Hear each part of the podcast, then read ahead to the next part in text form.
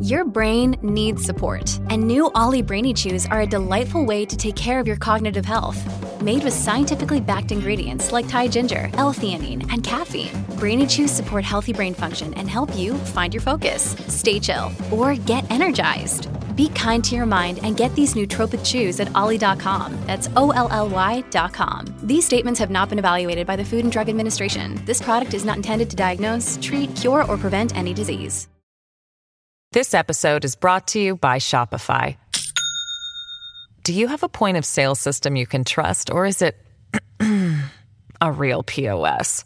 You need Shopify for retail. From accepting payments to managing inventory, Shopify POS has everything you need to sell in person. Go to shopify.com slash system, all lowercase, to take your retail business to the next level today. That's shopify.com slash system. Hello, everybody. This is Marshall Poe. I'm the editor of the New Books Network. NBN listeners like to read books and buy them. So we thought we'd tell you that right now, our friends at Princeton University Press are having a remarkable site wide sale. You can get 50% off books, including ebooks and audiobooks, with the code 50, F I F T Y, at checkout until May 31. You can save some real money on Princeton University Press books. I encourage you to go there and check it out. Welcome to the New Books Network. Thank you for tuning in to the New Books Network, the African American Studies channel. My name is Brittany Edmonds, and I'm very happy to be speaking with Hawa Allan today about her new book, Insurrection Rebellion, Civil Rights, and the Paradoxical State of Black Citizenship. Thank you for being here today. Thank you very much for having me. So, I wanted to get started with a very easy question. I was just curious if you could tell us a bit just about the book and also how you came to writing it. Right. So uh, this book, Insurrection, uh, basically focuses on the Insurrection Act of 1807 as the sort of legal history aspect of the book. Um, so the Insurrection Act allows the president to deploy federal troops and or federalize the National National Guard in order to suppress some sort of domestic violence, uh, you know, or unrest within the United States nationally, right? Um, so this situation um, is authorized either at the request of the state governor or um, pursuant to a unilateral decision of the president. And you know a finding that the the civil unrest essentially has gotten to the point where the state is unwilling or unable to act and uh, you know the constitutional rights of citizens are um, at risk because of that uh, unwillingness or inability. So, that having been said, I stumbled upon the act in the process of trying to understand why it had taken the federal government so long to respond to the Hurricane, Hurricane Katrina crisis. Um, so, when I was looking into that event, I found that the then governor of Louisiana, uh, Kathleen Blanco, had made a formal request of the George W. Bush administration at that time to provide federal aid under the Stafford Act, so, and that's legislation that you know sets forth terms for facilitating federal help to state officials in the event of a man-made or natural disaster. So the request would have, you know, covered any aid provided by federal troops dispatched, you know, by the executive, but George W. Bush hesitated to do so because, um, in his words, you know, he would have had to have sent in troop the federal troops, quote unquote, unarmed, if he had done so under the authority of the Stafford Act. Um, but what he was really referring to is the fact that the, under the Stafford Act, those troops wouldn't have been authorized to assume, you know, the powers of local law enforcement, like the, the ability to make searches, seizures, arrest suspects, etc. And for that reason, Bush wanted to invoke the Insurrection Act in response to the Hurricane Katrina crisis. Um, and that would have allowed those, you know, dispatched troops, you know, to um, engage in those sorts of, you know, local law enforcement powers under the guise of the Insurrection Act. So um, Bush claimed that he was concerned about the rumors on the ground that New Orleans had erupted into violence. Um, these are, you know, reports that turned out to be largely exaggerated and even false. Um, you know, these were reports of rooftop snipers, violent armed gangs, and this idea that the makeshift shelter, the Superdome, became this sort of domain of murder and rape. Um, and you know, these these are these were rumors that you know in in the immediate aftermath of the disaster were being um, spread by the governor and even the then mayor Ray Nagin himself, um, to the point where in a press conference, uh, Governor Blanco referred to certain National Guard troops that she was borrowing from nearby states to help respond to the Hurricane Katrina crisis, um, saying that they have M16s that are locked and loaded, and the troops know how to shoot to kill. So, all that said, uh, Governor Blanco did not want George W. Bush to invoke the Insurrection Act because that would have meant that the president would have been commander in chief of the military response on the ground and she wanted to retain that role as governor because typically with the state national guard it's the governor of a given state who is the commander in chief you know of, of that of those forces domestically uh, or within the the territory of, of, of that of that governor's state right um, so essentially the the argument that they had back and forth about whether to in, the insurrection act should be invoked or not lasted for several days and in this time i think we all remember the televised crisis and you know people you know uh, finding uh, shelter in, in attics or on top of roofs, you know, waving for help and etc. So this was the this back and forth that was occurring between the governor and then uh, President Bush, um, and then Bush uh, finally relented and then dispatched the federal troops under the Stafford Act, and you know, solely, even though he could have invoked the Insurrection Act unilaterally, and he said he was reluctant to do so um, you know, according to his memoir, Decision Points, because he said that a white male Republican president sending federal troops over the objection of a white female Democratic governor and declaring insurrection in a largely African American city in the Deep South would unleash holy hell. So, you know, just to wrap that portion up, I mean, that's how I was introduced to this Insurrection Act. So I was wondering, what is the, what is the Insurrection Act? Why haven't I heard about it? and I decided to do more research on it and found that even though I didn't know much about the act itself, um, that I knew very much about the sort of incidents in U.S. history, particularly African American history, um, where the act was was central. Um, you know, I, will give you a few examples, but the most recent uh, was the L.A. riots. You know, following the acquittal acquittal of certain officers involved in uh, the Rodney King beating and that was invoked by George H.W. Bush.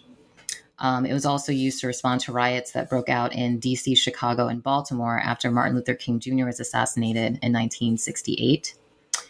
Um, and, you know, as well as the, the, Detroit riots of 1943 and 1967. Um, and interestingly enough, uh, it was used, you know, around that time in the uh, during the civil rights movement to enforce civil rights um, of civil rights protesters. In one case, to march from Selma to Montgomery. And then again, to enforce the rights of Black students who are looking to desegregate public schools in Alabama, Mississippi, and Arkansas. So those famous standoffs with, you know, um, you know George Wallace, right, and you know those iconic images of Black students being uh, sort of uh, ushered into schools or sort of guarded as they walked into certain public schools. Um, they, I mean, this was this was the Insurrection Act was central to that to those um, to those um, iconic and historical events. Uh, there was even one military historian, as I went back and looked, who associated the uh, dispatch of federal troops to suppress the Nat, Nat Turner Rebellion, um, you know, as an insurrection act invocation. And I think you can arguably say, based on the presidential proclamation that was issued by Abraham Lincoln to sort of dispatch federal troops to Fort Sumter, which marked the start of the Civil War, you can argue, I think, that that was also an Insurrection Act invocation. So there's all these, you know, this is not the sort of act that you, um, you know, make use of every day. I mean, this is something, this is an exceptional use of governmental power, but it really struck me that despite the fact that this is, you know, such you know, sort of extraordinary and sort of isolated sort of exercise, you know, um, of powers, you know, that's authorized under the act that, you know, there's this marked pattern that you see where, for the most part, you're seeing um, the uh, suppression of so-called race riots. Maybe, I guess, in the case of Nat Turner, obviously that was a, a slave rebellion, right? Um, on the one hand, and on the other, the sort of the enforcement of uh, the, the civil rights and constitutional rights of African Americans. Um, so in this book, I, I go through you know the various incidents more or less chronologically, and discuss them you know with this you know other sort of personal narrative, um, and perhaps certain you know philosophical insights and things like that, uh, to to sort of uh, uh illustrate the, the the larger claims I'm making about the um, the sort of precari- the precarity of black citizenship as as illustrated through the the uses of this act um, and how you know the the um, how these flashpoints uh, throughout history marked by the insurrection act um, essentially you know show that there's been a sort of ongoing and bloody battle to fully integrate black americans into the larger c- citizenry. Um, and it's a it's a narrative that I thought uh, would was pretty you know um, remarkable considering the sort of platitudes about progress that we keep hearing with respect to you know um, uh, you know the the the the the full integration of Black Americans into the as citizens the, of the United States. So yeah, you know, I mean, you kind of answered my my next question, and I really enjoyed hearing hearing just about how your book came together, about how you're sort of seeing the Insurrection Act and its place in American history. But I was curious, you might want to say more about this, and you don't have to because I'll, I'll make this two questions. Um, but my my next question was going to be. You know, why is the Insurrection Act so important to understanding African American history and also sort of contemporary African American life in this country. So that that you kind of answered that, but you might want to put a finer point on that. And then just you know your last comment, kind of about progress um, and the many platitudes that circulate about it. You know, part one of your book is is entitled "Progress" uh, in, in scare quotes. Um, and so I wonder if you could say a bit about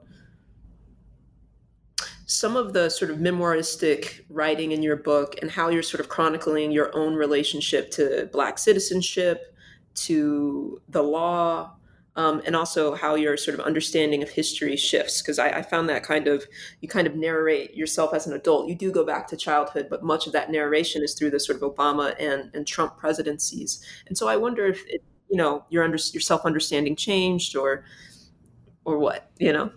So right. So I mean, in, with regard to progress, you know that there there's a sort of sanitized uh, version of African American history where there's this idea that you know there's this um, progression from enslavement to freedom, and then you know we have these speeches, of you know these these heavily um, I, I, don't know if it's redacted or or sound sound bited uh, uh, speeches of Martin Luther King Jr.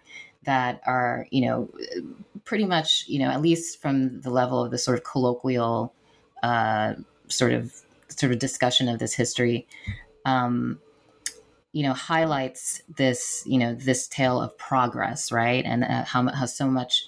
Um, how, how many achievements have been made and how you know the the the moral arc is bending towards justice and i'm not saying that's not true to a certain extent but i think it you know especially in reviewing this history uh, with respect to black citizenship in the united states it, it, it seemed to me you know particularly looking at through the lens of the insurrection act that these sort of markers of progress were really you know in their own ways concessions in an ongoing and bloody battle, right? Like, um, so, you know, I think it's fairly clear to most people that the 13th, 14th, and 15th Amendments were enacted after the Civil War, right? That's one obviously huge battle. Um, but it's less known, for example, that the Civil Rights Act of 1964 was passed soon after George Wallace's famous stand in the schoolhouse door, right? And that was, you know, there was an Insurrection Act invocation um, that facilitated uh, the the entry of, of, of school children in, into that particular school uh, in Alabama, and also that the Voting Rights Act of 1965 was passed soon after the the Bloody Sunday battle on the Edmund Pettus Bridge, you know, and that marred the early attempt of civil rights protesters to march from Selma to Montgomery. Um, so the Insurrection Act was also um, you know uh, a feature of, of, that of that incident right? You know following bloody sunday. So it's just it's just remarkable to see at least from the standpoint of the law which is not everything right? But it is of course where we get our formal entitlements right? And uh, with respect to you know black americans in the united states there's a way in which this idea of freedom is is sort of um, is linked to these sort of legal protections and legal entitlements right but even when I look at these legal entitlements, entitlements, I see, I don't necessarily see progress. I see more, um, you know, a, a sort of a militaristic contest that required some sort of concession in order to to simply move forward and and so-called preserve the union, right? Even at this at this late stage. So uh, go ahead. Oh, I, I mean, I, if you have more to say, I mean, I guess the question I was going to ask, you know, as you're speaking is, you know, I'm still curious about whether or not your views of the United States changed as you wrote this book or as you did the research, because even just how you narrated your answer, you said, well, you know, I had certain ideas about the US, and then I went and sort of started tracing the history of this act. And so I'm curious about what that means for a sort of reading of Black citizenship, because I mean, yes, the bulk of American history is one in which Black people haven't been afforded full rights, and and and you know the amount of time that they have been is, is relatively short, right? A ton of gains were made in a very short period of time. They're not fully complete, but we'll say post sixty eight, we've seen a number of very fast. Um, social changes, political changes in the status of Black life for many Americans, not all Black Americans. Um, and so I, I'm curious. I'm curious about that first question. Like, you know, did how how did you change? How did you change sort of from doing the research you did? Um, and then the second question I have is is related to that, and it's just about whether or not this is a kind of Trump era book, right? Where it seems like, I mean, it feels very much like it was written in that time where everything seemed like it was on fire all the time, you know, even when it wasn't. Um, and so I wonder if, you know, sort of insurrection was in the air. It was kind of like electricity in the air. And so I wonder, yeah, I don't know. I just wonder do you see this as like a Trump era book? Have your thoughts moved since then? How are you? And this is still, I guess, on that question of progress about how we should think about that as as Black Americans. And I will show my hand and say that uh, I show my hand all the time in these interviews, but you know, I am someone who believes that that Black people made a great deal of progress in this in this nation. Um, and that is not an unqualified statement, but that is a, that is a declarative statement that I believe in. Um, it's not popular in this current moment. So right, right. But, no, uh, I, yes. I know what you would say though. Okay, so, uh, so I think you're talking about the the uh, as I was writing it, did I change my views or were my views sort of confirmed by the research and and how did that process sort of unfold? So. Um, really i had done all of this research you know in terms of the legal history uh, before you know I'd, I'd, written the book. So by the time I was writing the book, I wanted to write a book that would be um, sort of palatable to a, a, larger audience and one that you know anyone could pick up and understand. And uh, one thing that my editor suggested, and which I enthusiastically sort of took the challenge to do, was to incorporate uh, some you know and interweave some personal narrative with the legal history right so that was that was sort of the the the stru- the structure um, sort of preceded the execution in that sense. Um, so I so I went about when I went about doing this. Um, I think the way that I I personally changed was that um, you know I I, I viewed the the subject matter from you know both the outside in I would say with respect to looking at it from the perspective of legal history and then from the you know having to look at it, at it from the inside out as you know the narr- a narrator in the book who is a a black citizen of the United States and then b also a lawyer right? So I have these two particular uh, sort of um, identities that puts me in a, in a in a sort of you know particular relationship with this material.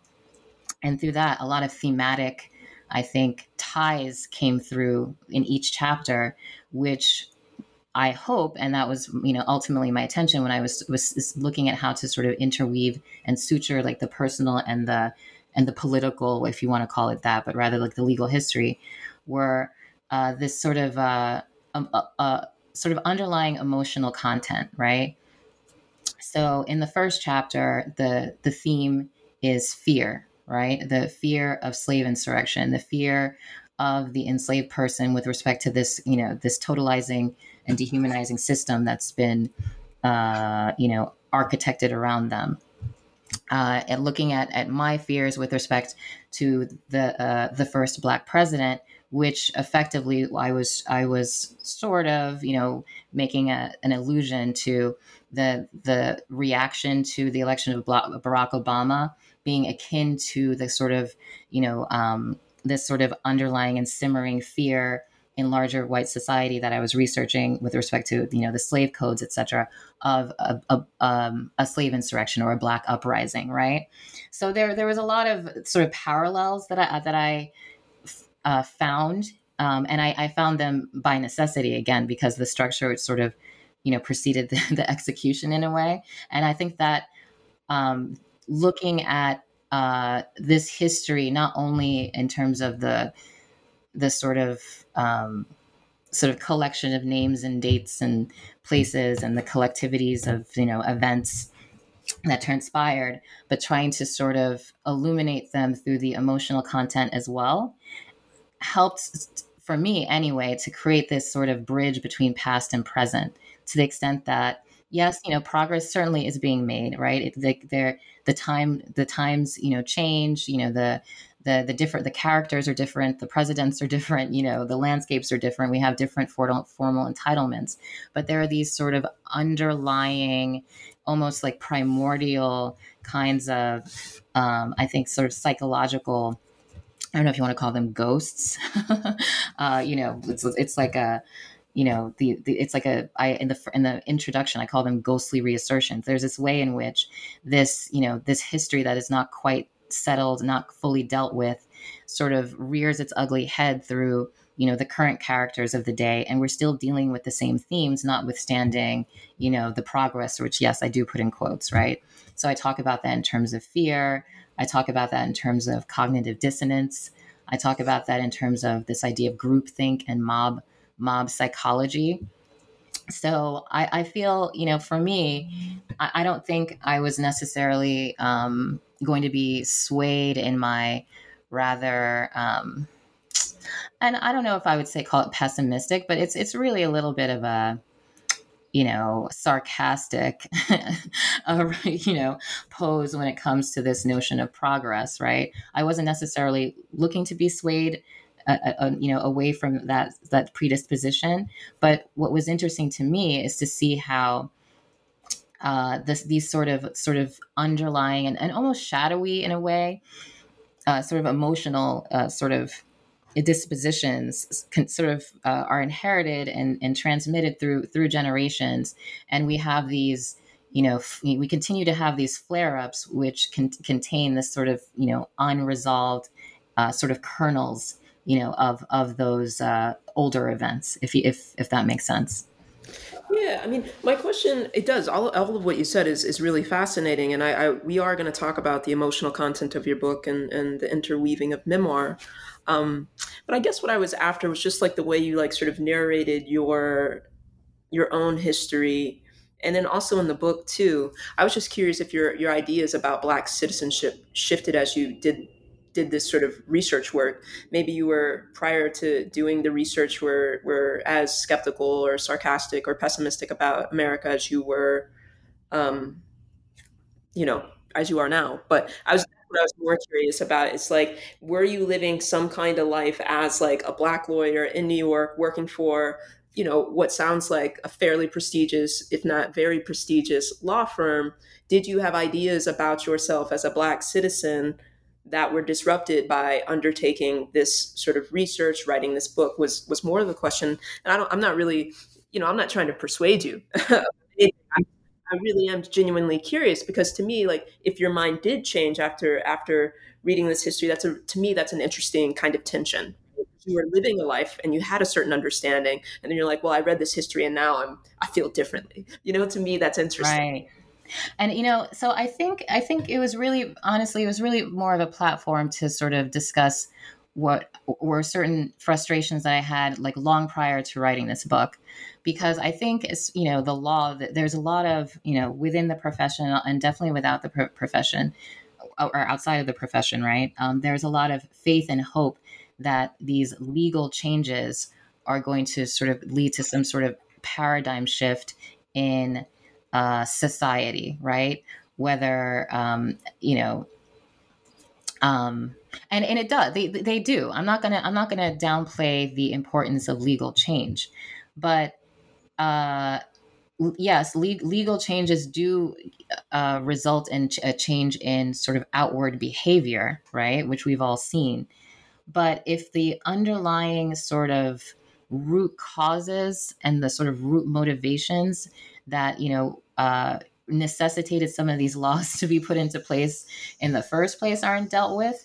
There's a way in which you know the you know they find yet they they will find yet another um, uh, sort of guise with through which to assert themselves or you know with the insurrection act there are certain you know events that that arise and then sort of all of the older sort of un, un um, addressed sort of issues sort of find life once again, notwithstanding, you know, these formal entitlements, right?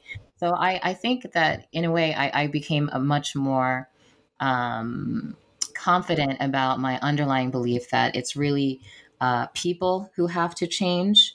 You know, you can change laws, we can still push for that, but I think that the, there needs to be a balance um, toward, you know, actually looking at you know, frankly, our psychological makeup and profile and understanding how this history has sort of impressed upon us and conditioned us in certain ways uh, that, you know, will continue to sort of rear their heads and flare up, notwithstanding the, the formal entitlements, the formal freedoms, and the, and the sort of, you know, changes in law.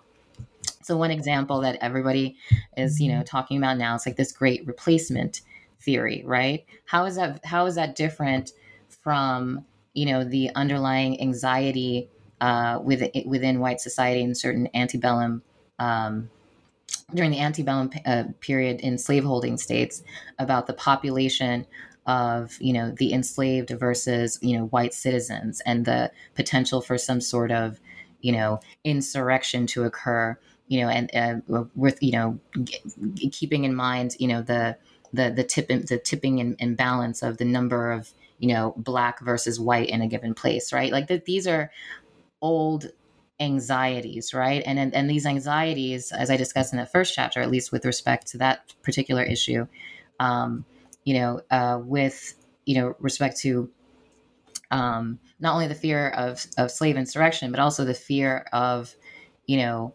um, you know, uh, black freedom. You know, just speaking very broadly, it's like there there there was a there seemed to be um, an inability to understand a quest for equality, right?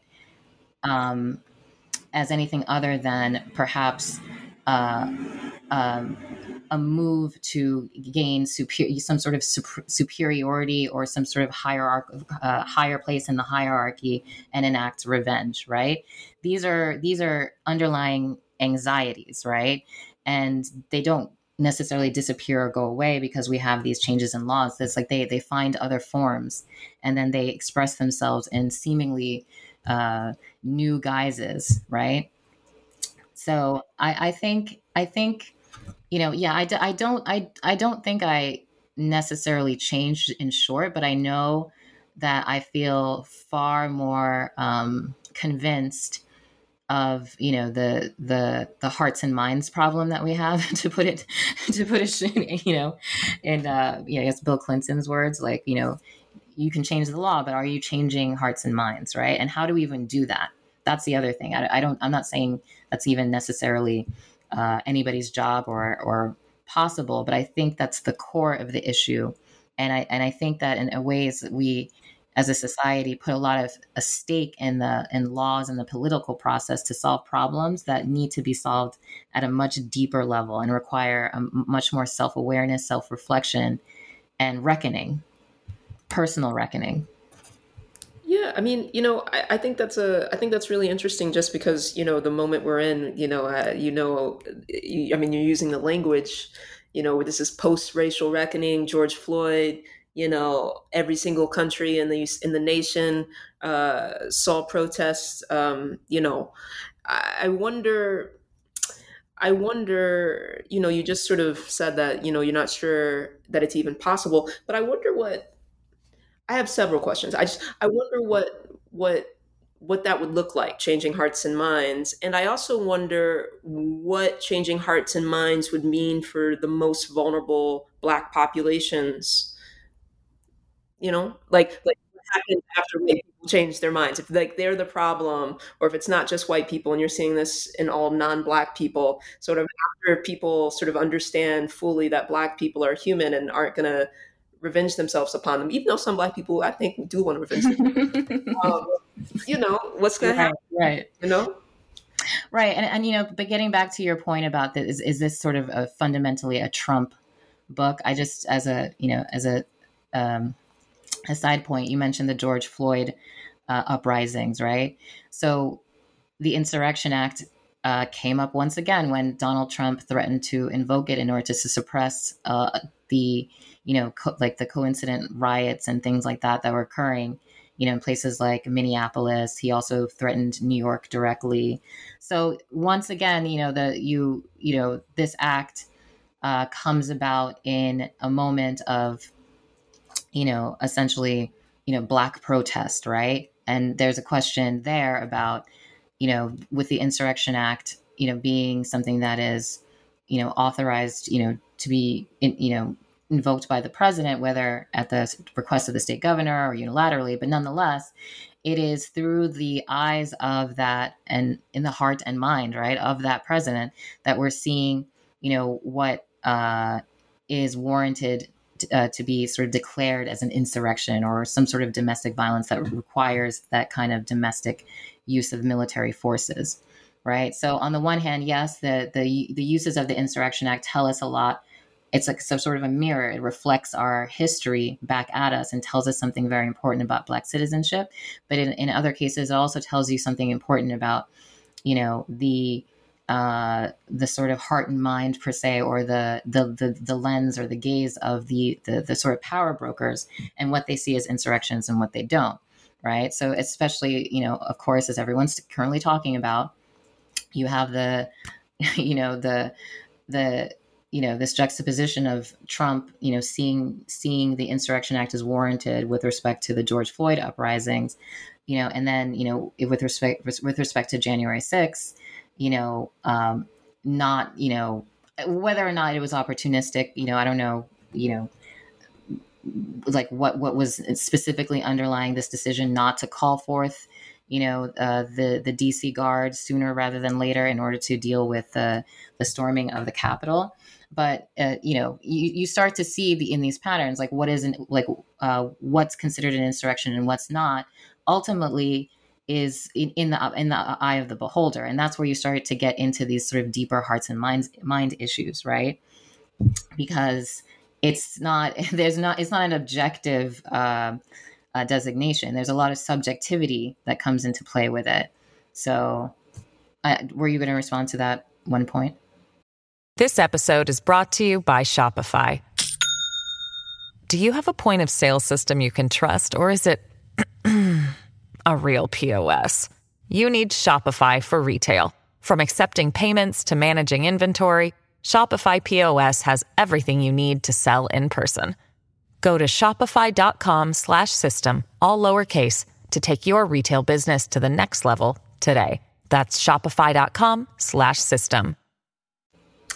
Um, no, I, I don't think so. I mean, I, I hear what you're saying, and and I understand it. Um, yeah, I, I think I'm still curious about you know all these. Well, this is like a compelling part of your book, and it's and it's just it's it is just about how you think about politics, um, right? Because it's like even people know that maybe what happened on January 6th was an insurrection and did warrant, let's say, an insurrection act. Um, you know, politically, it doesn't make sense to say so especially not in public. You know what I mean? And so, I, you know, for me, uh, you know, the question of hearts and minds is, is an interesting one, but I still wonder at the end of the day, you know, how does how, how does that give Black people more money? For Black people more money? You know what I mean?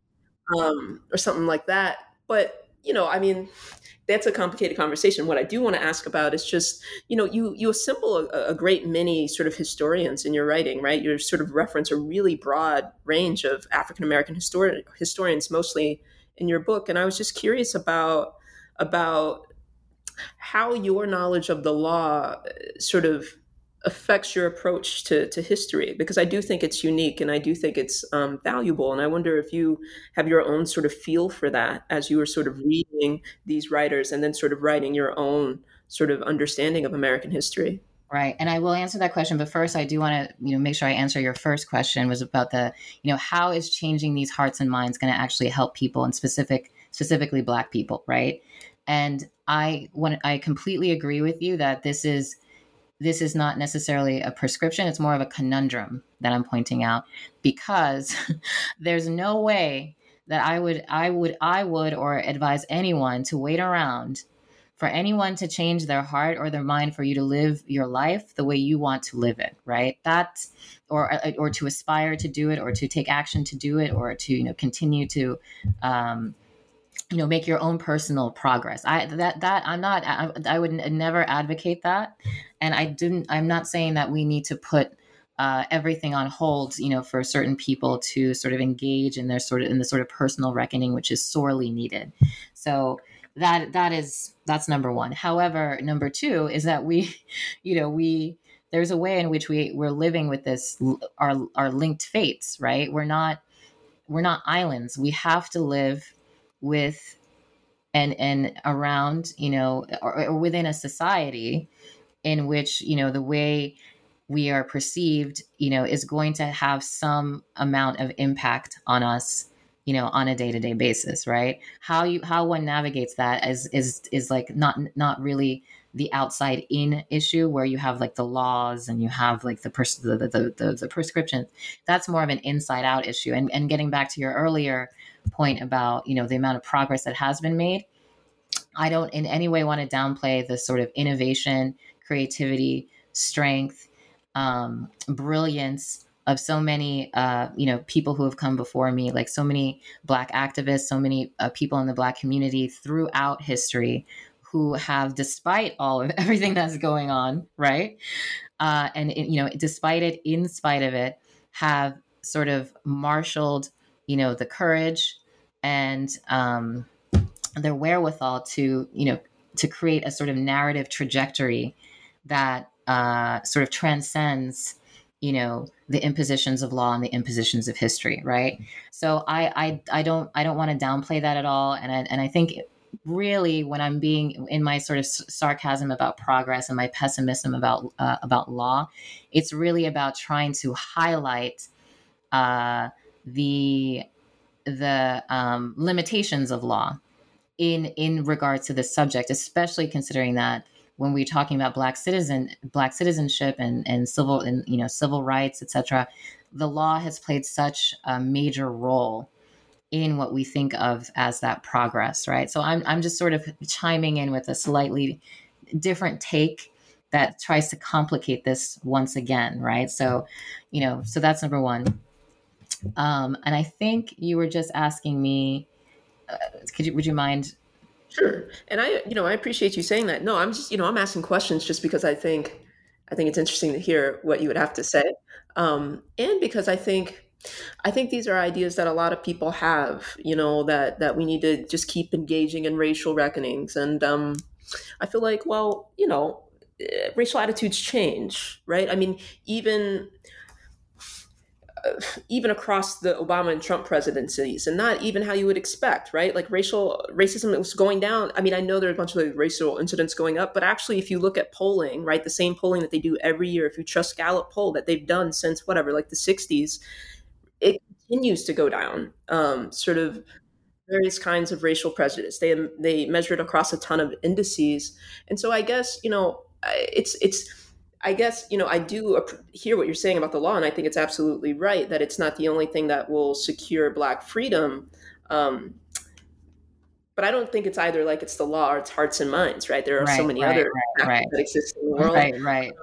But yeah, no, I mean, what you just said about, you know, link, living with linked fates, like, I think that. And I think even racist white people, there's something more important to their racism sometimes, right? Like, not, that's not the most important thing to them all of the time. Um, so to me, that the, the social history is so dynamic, so fluid. So are people's self understandings, and I think we're just in a moment where people are primed to think that anyone else getting something is me not getting something. Right, I think the zero sum game. Exactly. Yeah, yeah. Exactly. Across races and, and, classes and people in America right now, and I don't think that that's good given our our linked fates as you named. Um, but my question was, and so I don't want you to feel like I'm, I'm I'm coming after you. I'm more just trying to see. I'm more just trying to understand your book. Oh uh, no, I get it. No, I and I didn't. I just wanted to make sure I made that point, even just for myself, because you know it is a very specific kind of book, and it's not. You know, it's the it, because it's about history and because it's about law, and I use my personal narrative to sort of, um, and you know, various other you know, sort of you know, uh, you know, discussions, philosophical and whatnot, because I use them to. Um, sort of highlight, you know, the roles that this has played with respect to Black citizenship. It's a very, it's not the sort of book that you know is necessarily, um, you know, focused on, uh, you know, the the creative potential of the individual, and I, which I completely and wholeheartedly believe in, especially given, you know, my pessimism about about the, about securing quote unquote freedom through these other mechanisms, right? So yeah, but I so I do appreciate that. And I know you were asking me about you know the the range of historians now. Now I remember the range of historians that I read about. And how your and, own approach, uh, how your own approach to writing history might differ from, you know, what we would call like a traditional historian. Exactly, you know? exactly. So I, I, the history basically opened up before me through the law because this is how I found um, you know the historical events was by looking at the presidential proclamations and the subsequent executive orders related to the insurrection act. So i would see you know that there was this proclamation. I would see you know that it looked like the insurrection act. Then i would go and see well what was going on at this time when when this uh, like why like what was the the incident? In some cases it was very clear, it was very apparent, right? Especially once we got into the 20th century and beyond, and my sub my, my knowledge of you know the the various uh, historical events were pretty concrete. But going further back, I really relied heavily on you know the in particular on uh, you know books about um, you know the uh, about about slavery basically right? And then also books about the civil war. And so i in a, in a way as, as in writing the book I, I don't necessarily proclaim to be an authority on this history but uh, on this history but more so a sort of explorer of it myself right? And i think um, in that way uh, it, it was it was really sort of um, it was really sort of a, a dynamic process because I waited I, I waded into the history through through the law right? And then took what I found and and then sort of uh, saw this pattern emerging right? And saw you know the these themes these common themes that, that continue to repeat through and, and echo throughout this sort of selected history.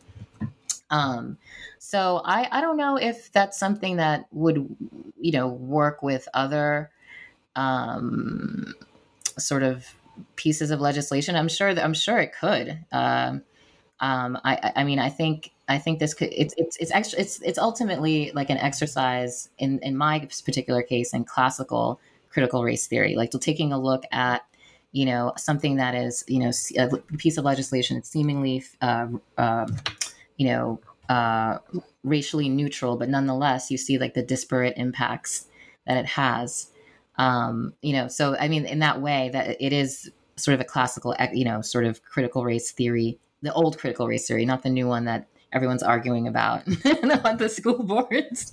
the one that I remember learning about in law school. I don't know what the I don't know.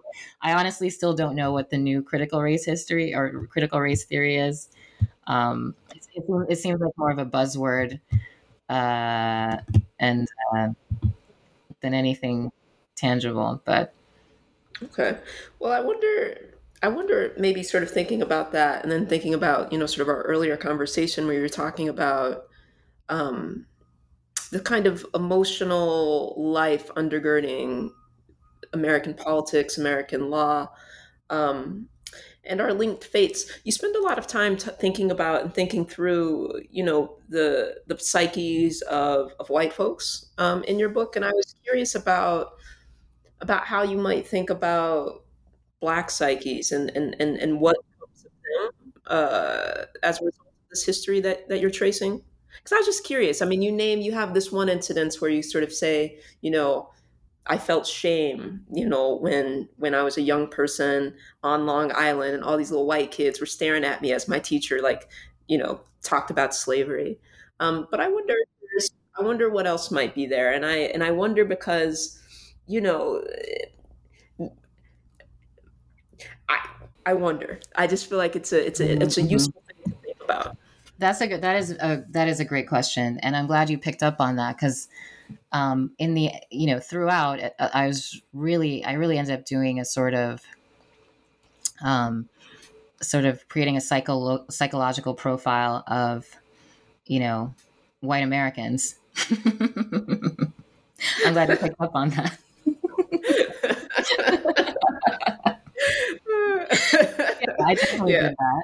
Um, but and and you're and I know um in terms of the like you're talking about the black psyche right like uh, one thing i think it's because i'm i just to, just to, you know in part in the in part one answering you know this question the part the first part of answering this question i think it's it was useful for me to just flip everything around right? Because i i have a I, I was a sociology major as an undergraduate.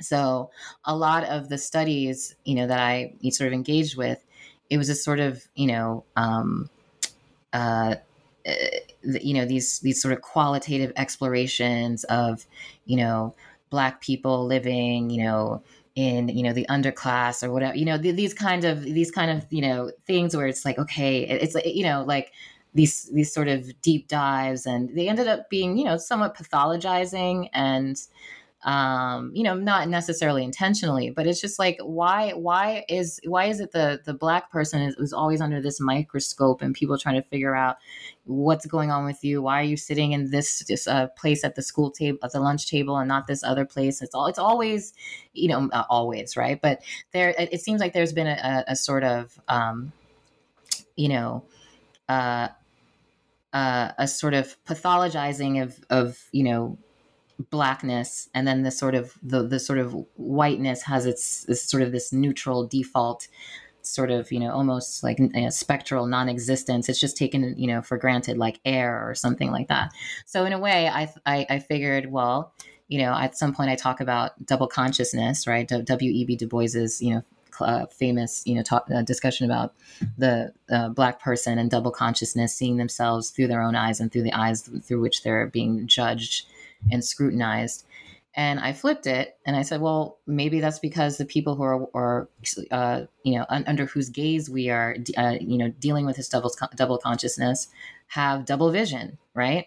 So, and that double vision is like sort of, you can see it oscillating at least through the lens of the Insurrection Act, where the Black citizen, you know, is both, you know, refugee and, you know, resident, right? And then in the case of Hurricane Katrina, both object and subject of the law. It's like these sort of older remnants, um, you know, even uh, both citizen and non-citizen at the same time, in a way, in the way in which uh, you know we're viewed. I think Mitch McConnell recently sort of came under some sort of brief, uh, you know, media fire for talking about how African Americans you know, uh, vote or do something, uh, you know, just as much as regular Americans, something like that. I forget, I forget, uh, you know, the exact uh, wording, but I, I, think the, the the phraseology he used, you know, could imply that he didn't see black people, black Americans as citizens, right? So in any case, so yeah, so I I so I do spend a lot of time sort of maybe flip reversing this sort of uh, gaze, right?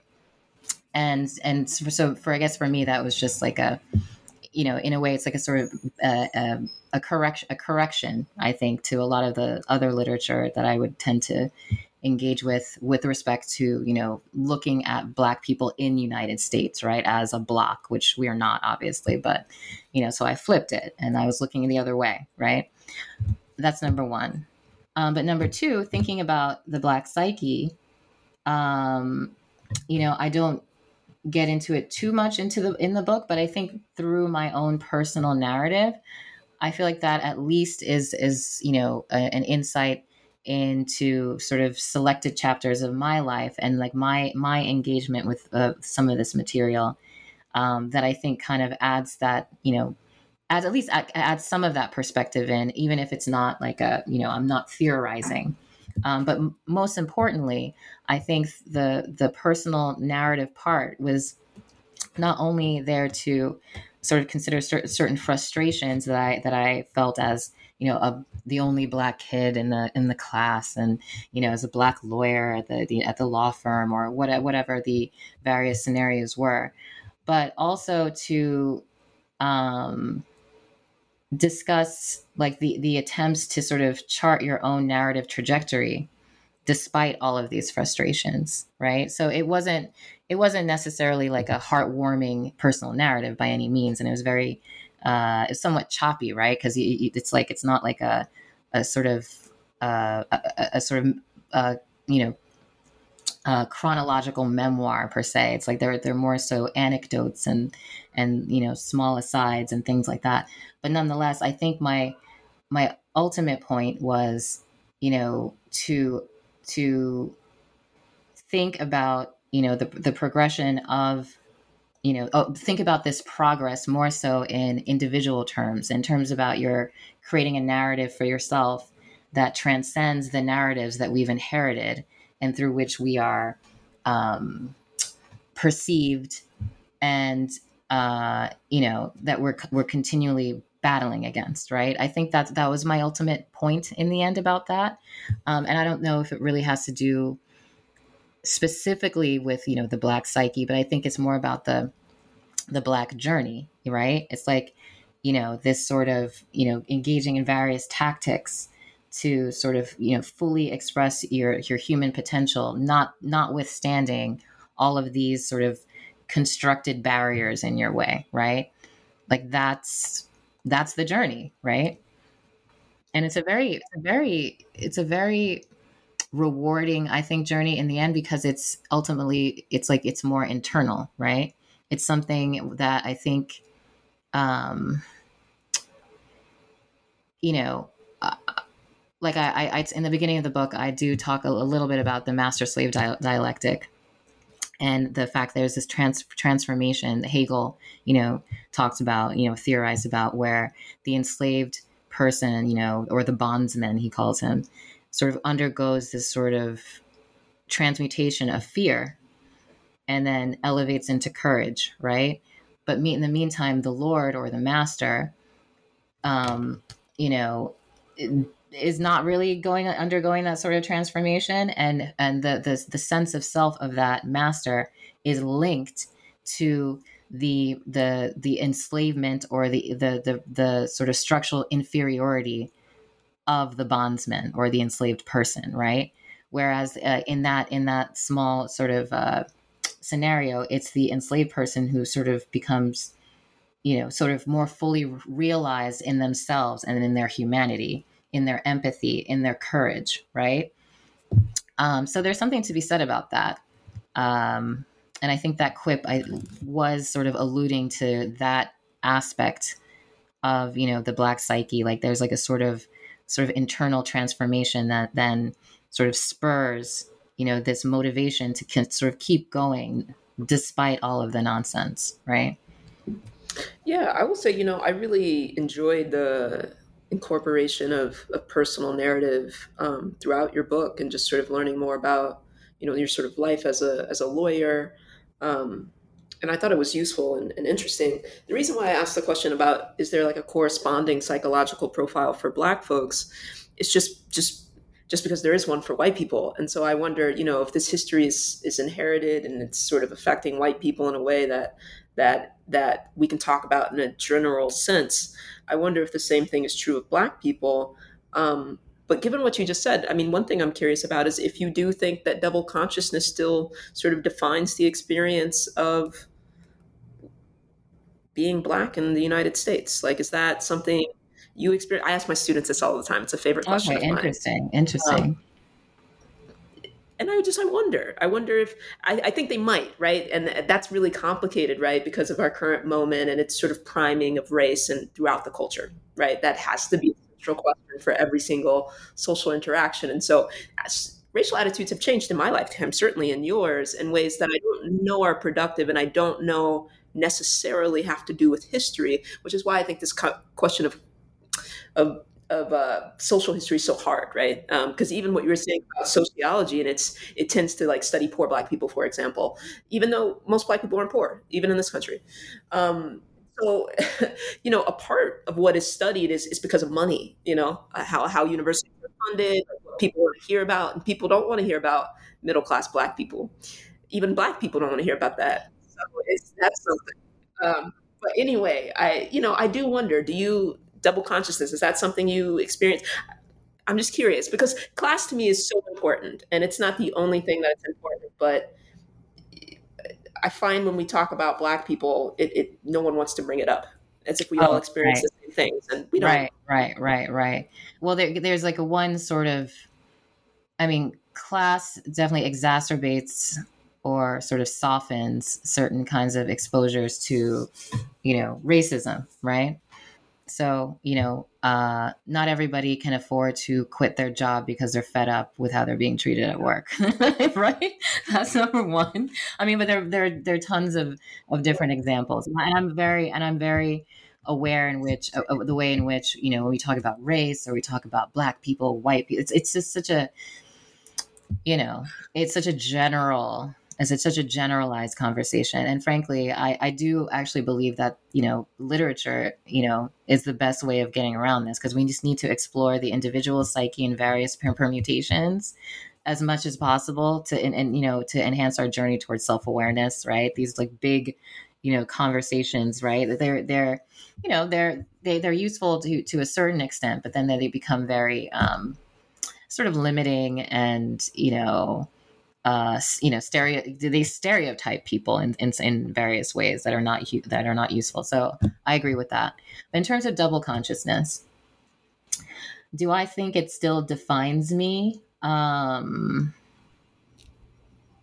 or just how you experience the world and view the world yourself. You experience consciousness as a black person in the United States. I'm just curious. You know, it's not well, a. I think I think it's it's like the double consciousness. It's like there's a way in which you know, it can be sort of interpreted as, you know, like a hyper self consciousness, which maybe is it, it's it's how it's experienced maybe at first, like when you're trying to navigate, you know, the experience of you know being yourself and then being perceived in certain ways that clash with that, and you know, trying to figure out how to you know sort of hold those two experiences together at the same time. But I would think after time, at least for me, I would it's it's not you know some sort of paralyzing experience. It's just something that is sort of you know in my it's it's like tucked away in my awareness this idea that yes i am me but nonetheless you know uh, i'm sure people have ideas about what what that is and it you know that are going to differ from those the idea that i have right?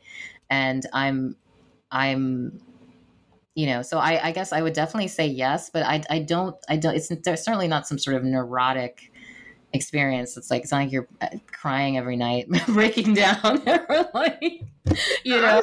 Yeah, it's no, more. I mean, it's more of like uh, it, if anything, I think it's it's it's it's actually you know when you when you think about you know some more sort of spiritual texts, right?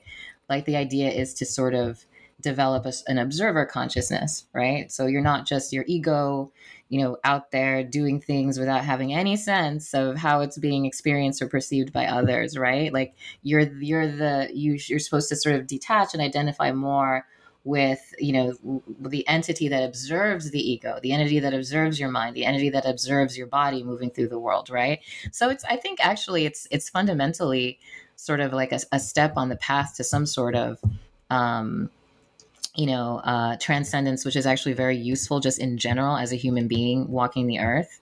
Um, and, you know, perhaps, you know, racism has given Black people a head start. Yeah, no, sure. You know, yeah. I mean, it's not that I don't think that you know white people are out here giving black people looks. It's just I'm curious what what the response to it is in the 21st century. You know what I mean? Because like you know, even at my own job, I'll get on the elevator sometimes, and if I'm dressed casually, you know, we'll get we'll get some rude coldness. And I'm always mm-hmm. just thinking like, look at these white people, and then I stop thinking about it. It's just like it's, it's, a second.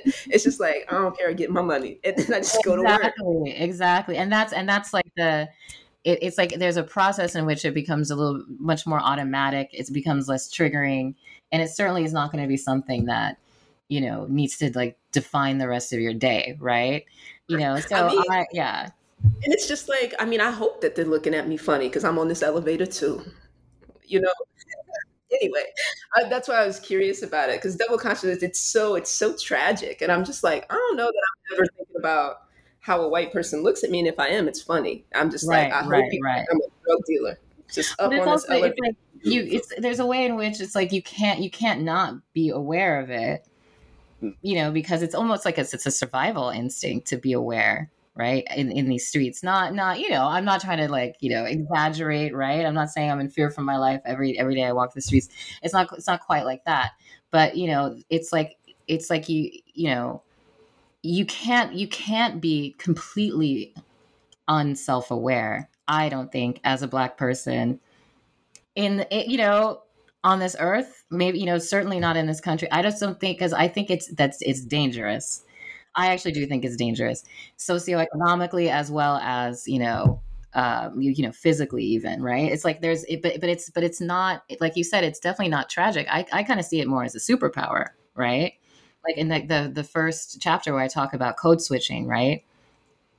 That's that's what this is. It's like the the ability to sort of, you know, adapt. You know, it, it's sort of like you know, be like a bit of a chameleon, kind of be like a trickster, sort of like shift and sort of move in, into different positions in order to sort of kind of navigate whatever's coming at you. Right? It's I think it's it yeah it certainly doesn't have to be tragic it doesn't have to be feel about like neurotic and like neurotic or like woe is me right i certainly not you know well i want to i want to share a Hilton Als quote with you. It's just one of my faves and then i want you to just tell us you know tell listeners about what they're going to learn if they go out and buy insurrection. But the quote is uh, it's one of my faves which i always keep in mind. It says for black people being around white people is sometimes like taking care of babies you don't like, babies who throw up on you again and again, but whom you cannot punish because they're babies. So anyway, so can you give our, our, our listeners, uh, I don't know, just maybe a last take on you know what they're going to learn uh, when they buy insurrection? Well, I think you know the the the term has definitely become almost overused now with uh, you know the emphasis on the ongoing January 6th sort of e- explorations, etc. So, you know, it's both a blessing and a curse, right? It's like on the one hand, there's like guerrilla marketing for the book because the word has become a household name, but on the other hand, what I will say is that you know there is a sort of like you said there this is sort of like a Trump era book in in a sense, right?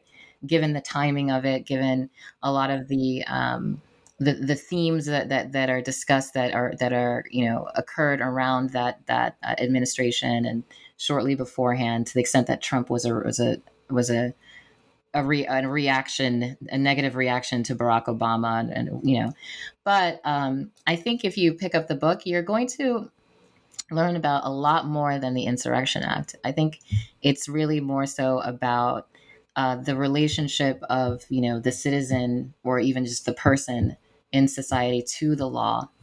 Um, it's about uh, you know one's relationship to authority, right, and where that authority is. Is it something that um, you know is is uh, solely solely enshrined by the state? Is it something that is internal? Um, is it something that is linked to some sort of you know some sort of religious externality? Right? There are different ways in which we place our authority uh, you know, in various uh, positions, you know, vis-a-vis our, vis-a-vis ourself, right? And I think ultimately, uh, th- this book is, I think, something that can be read by anyone who is interested in that fundamental question. And I think black citizen black citizenship is just you know a sort of uh, you know the the sort of sterling example of this of this sort of tension of authority and where you find it and um, you know how you challenge it right and i think that's a question that everyone should be asking themselves regardless of you know whether they think they're in a sort of preferred sort of situation you know uh, vis-a-vis the state and its deputies. All right. Well great. Well thank you so much for this interview. Thank you so much for having me. This was fun